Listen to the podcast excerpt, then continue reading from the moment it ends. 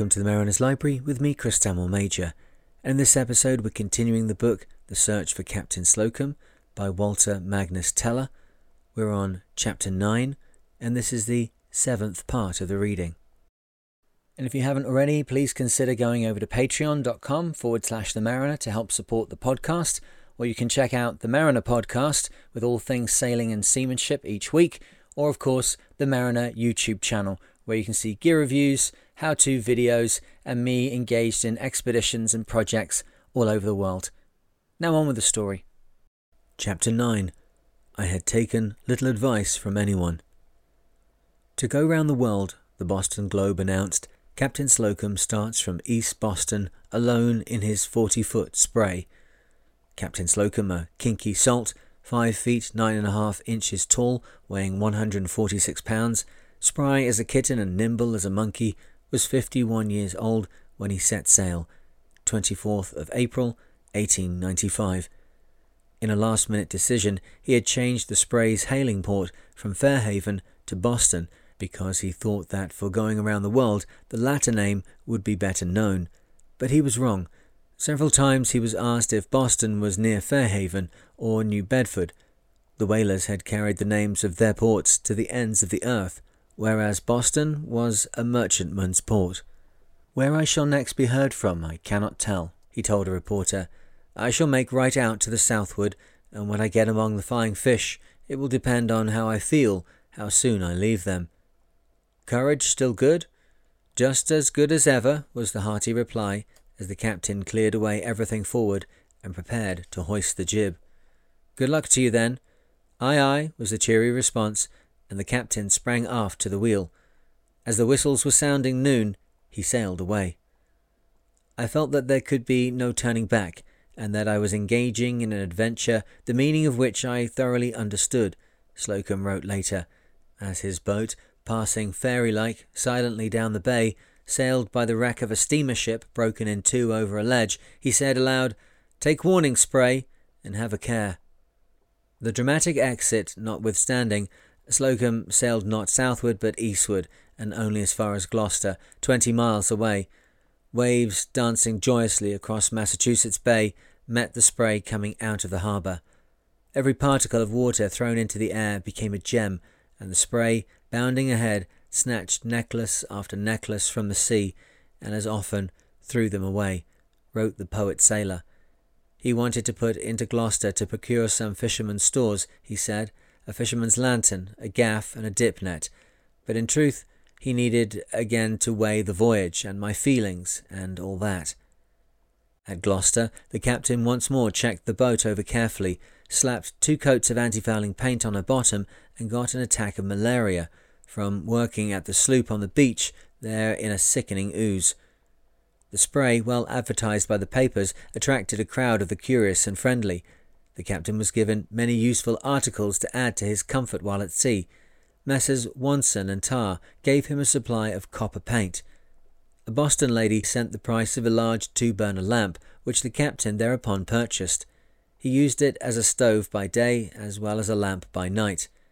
Throughout the voyage, the ladies brought gifts to the captain. There was a gallantry in his quest that was deeply appealing to women. In Gloucester, Slocum found a castaway dory, cut it in two athwartships, and by boarding up the cut off end, made himself a boat to take along. Half a dory was about all one man could hoist, and all there was room for on the deck. Slocum also used it for a laundry machine and a bathtub. In return for these kindnesses, the captain spoke freely of his plans. He said he had hoped to have the sloop hauled across the Panamanian Isthmus, but the railroad's agents had written that it couldn't be done. He was not phased. He said he would continue down the South American coast instead, perhaps pick up an English speaking companion at Pernambuco, if one could be found, and then go through the Strait of Magellan. He said he would then cross the Pacific to Japan, from there go down through the South China Sea and across the Indian Ocean. Entering the Red Sea, he would proceed via the Suez Canal to the Mediterranean and Gibraltar. Finally, by crossing the Atlantic, he hoped to make Boston and home. He stayed in Gloucester two weeks, which was annoying to his syndicate. They were impatient for speedy action, but Slocum was never affected by considerations of speed. Leaving Gloucester in his own good time, he asked himself again whether it were best to sail beyond the ledge and rocks at all. But he kept on, bound by the promise to himself. Still, he did not turn south, but continued eastward, going home to Nova Scotia, as though even yet reluctant to say goodbye before pushing off to a destination unknown. From Brier Island, 13th of May, he wrote friends at Robert Brothers. Fetched Westport Friday night. Experienced no difficulties in getting along alone, and no inconveniences. I like the novelty of being alone even better than I anticipated. I find that I have friends even here at Westport, the island of plenty. Will you please give me some hint of how much the first of my experience was disliked, if the worst is known? I will, as I get along, I think, make it interesting. Anyhow, I shall try, but I have been put to my wits' end to get started right.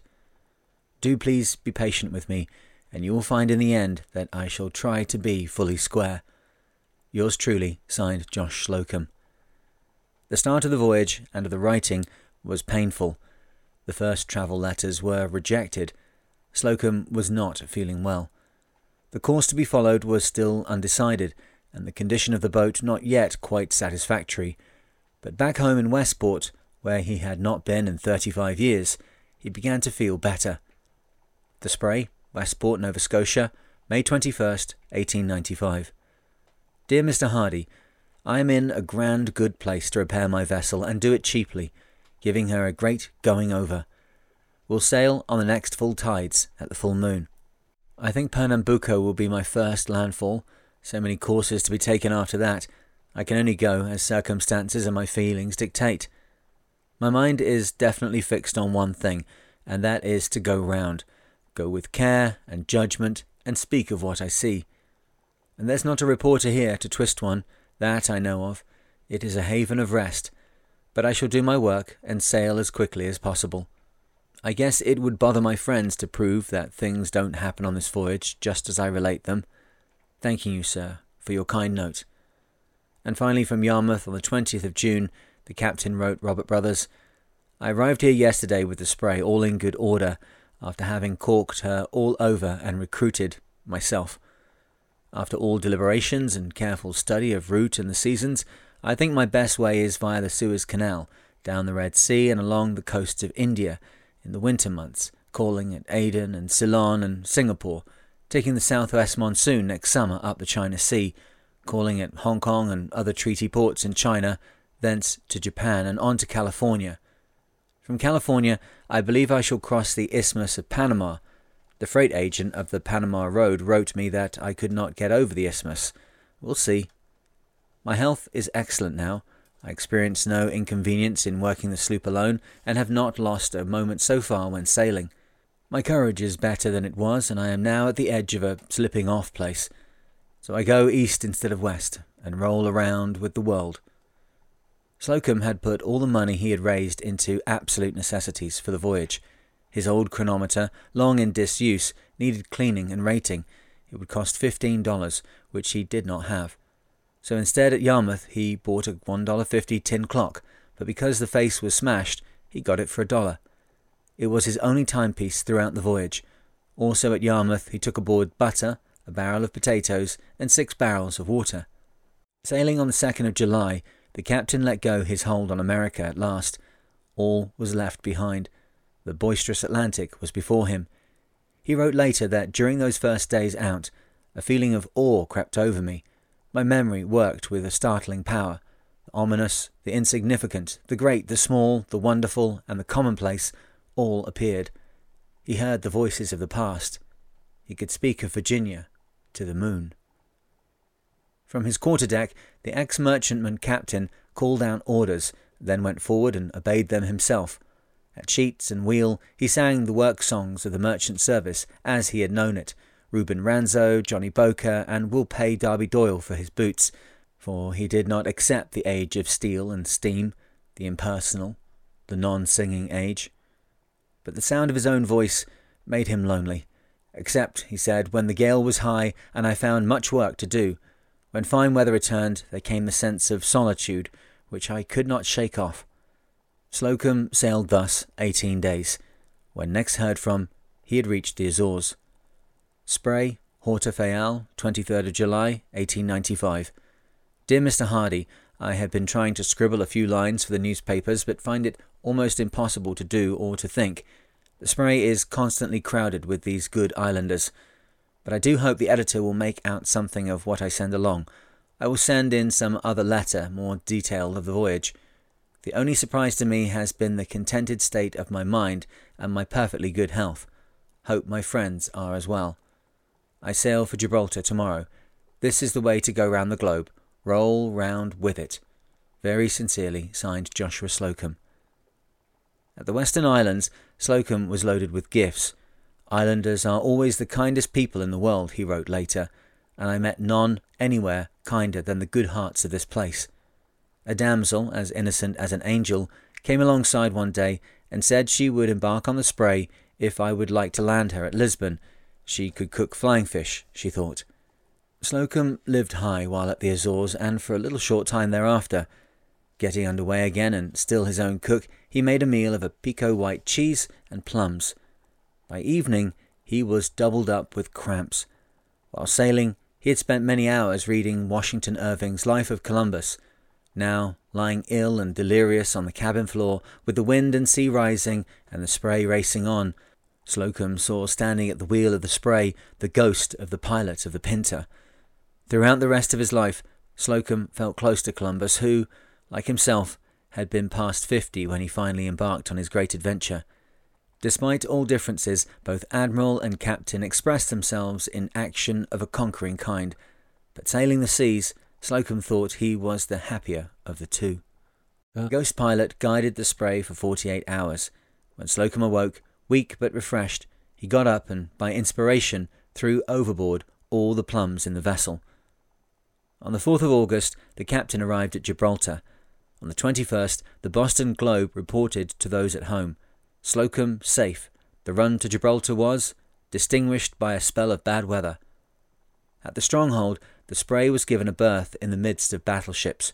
British sailors were sent to repair her rigging, and fresh milk and vegetables were sent from the Admiralty Gardens to replenish her larder. The captain went picnicking with the governor, sightseeing with the general, from the start, Slocum was a hero to the British. All about Gibraltar he felt the friendly grasp of a manly hand. Apparently, his only troubles were financial. He had made the land with a dollar fifty in his pocket, but he patched up that weak spot with a fifty dollar loan from the treasurer and the captain of the port. A year later, Hettie, acting on instructions, repaid it. Part of the fiscal trouble was Slocum's failure to suit the taste of the editor of the Boston Globe, the backbone of the syndicate. The Globe seems to have published only three of his travel letters. His unhurried and idiosyncratic writing made him wrong for the newspapers of his day. To the first piece, the Globe gave the heading Spook on Spray. Ghost of Columbus's man steered the boat, so Captain Slocum thought after eating plums and cheese. But the sloop reached Gibraltar safely just 32 days it took the Yankee skipper. With frolic welcome, the brave tar greeted the tempests. Slocum stayed at Gibraltar three weeks and from there sent the second of his published travel letters. It was not very good. In an otherwise unoriginal report on the Rock, he tells how near the end of his visit he was guest of a party of naval officers on board a torpedo boat. The talk turned to Slocum's countryman and contemporary Alfred Thayer Mahan, whose The Influence of Sea Power upon History, 1660 to 1783, was having a tremendous effect on the naval mind. Captain Mahan's great book was praised, and one of the officers, a wag I suspected, incidentally remarked that the representative present from over the sea looked like Captain Mahan. Acknowledging the compliment, I simply said that I could stand it if Mahan could. What else could I say? The truth is, I think that I favour more our fellow citizen Bill Nye, with a secret fear that neither Mr. Nye nor myself would be taken for handsome in broad daylight. When Slocum was ready to leave Gibraltar, much to his surprise, the British advised strongly against proceeding, as he had planned, through the Mediterranean, the Suez, and the Red Sea. The reason? Pirates. And under the very nose of Her Majesty's Navy. That meant that the captain would, after all, have to go west instead of continuing east, it meant his cruise across the Atlantic had been a wild goose chase, and it meant he would have to recross the ocean. So that is what Slocum, nothing daunted, did. His third published travel letter tells of events after leaving Gibraltar. The captain sailed on the 26th of August, heading southwestward, following Magellan's course, but off the coast of Morocco he was spotted by Moorish pirates. The pirates gave chase. The captain raced ahead, carrying all possible sail. Day was ending and a higher sea rolling up fast. Conditions, Slocum thought, which favoured the spray, until a strong squall snapped her main boom. Here was I, crippled in an instant in a craft coming down on me. I didn't like it a bit, read the travel letter. I sprang instantly to the work of getting the broken boom on board and of securing the sail. This I managed, I hardly know how, but I recall that it was done quickly and the sail was not torn. A wonder. My presence of mind was good, and the machinery of the head, such as it was, was working fast.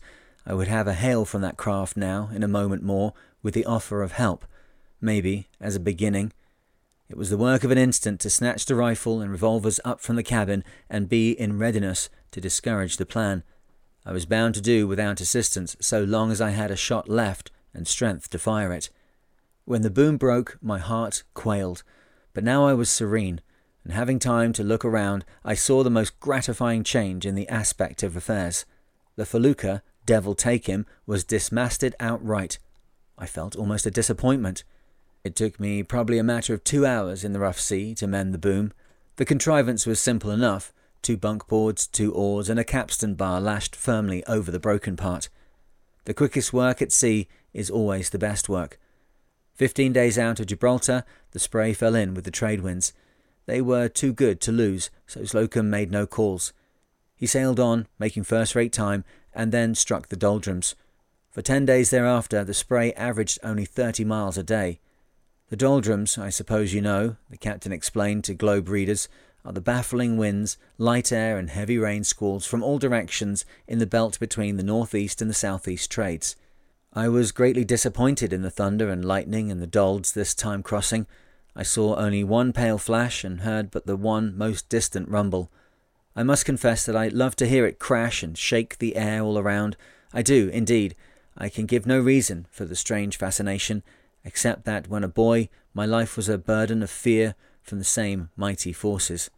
Being taught to believe that lightning was to kill bad people generally, and bad boys in particular, I naturally did some trembling in those grand thunderstorms that passed over the old farm.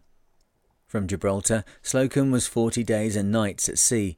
All alone, he saw ships passing and schools of fish playing. The latter seemed friendly. As for the former, the time was when ships passing one another backed their topsails and had a gam and on parting fired guns. But those good old days have gone. People have hardly time nowadays to speak even on the broad ocean. There are no poetry enshrined freighters on the sea now. It is a prosy life when we have no time to bid one another good morning. It was 5th October when the Spray dropped anchor in Pernambuco harbour. Slocum had crossed the Atlantic twice and was now halfway between Boston and the Horn. He had been almost six months. Sailor like, he was not surprised to find himself still among friends. Indeed, he knew the ports of Brazil far better than he ever let on in his writing. Three days after arrival, he posted the travel letter quoted above, and with it this personal one to Eugene Hardy. I am not surprised that a letter of mine turned out bad, but Mr. Taylor agreed on $20 per column for the availables, not as a literary production, the high price, but to encourage the enterprise as I understood it. $5 per column, or even less according to number of papers, would be all right. The Sun printed trash of mine freely enough on more than one occasion when it came for nothing, and I suspect that a case of murder or rape would find space for all the particulars in all of the papers, but I can't go to war with them. I shall get through. I lived awful hard coming down, but don't say anything about it. I could have bettered the condition, but I wouldn't call for fruit or vegetables at the islands. I was eager to get forward. I had plenty hard bread, coffee, and tea and butter. I send one more letter. I dare not look it over. If it is not interesting, then I cannot be interesting, stirred up from the bottom of my soul. It was the voyage, I thought, and not me. No sailor has ever done what I have done. The Spray, having crossed the Atlantic twice, was in need of refitting, and at Pernambuco Slocum made the first of a number of changes to her rig. He shortened the main boom inboard four feet by removing the piece broken off in the flight from the pirates and refitting the jaws. But that was all, for he was eager to push on to Rio to see to some unfinished business. He wanted to inquire about the wages due him, now two years in arrears, for taking the destroyer from New York to Brazil. On the 5th of November, he arrived at Rio, having sailed the 1,200 miles in 12 days. He called for his mail, then promptly wrote Hardy again. I haven't, since the last news from Boston, felt like trying to write for a paper. I thought there was something in young Charles Taylor, but I find he is only a rich man's son after all. I will not give your house any more surprises of the money or the kind. It was kind to advance the twenty dollars. I appreciate that, and the books, which I sold as I went along, and by them kept afloat. I am doing better now, and will be doing still better as I go along. Treasure Island is ahead. I am in the very best of health and living in great hope. Well, that's all for today. I hope you're enjoying the story so far. The next instalment will be available in the Mariner's Library shortly. And remember, of course, you've got all the content over on YouTube and the Mariner podcast, and of course, Patreon at patreon.com forward slash the Mariner. But for now, wherever you are and whatever you're doing, I hope that you are safe and sound, and I look forward to speaking to you in the next one. Cheers.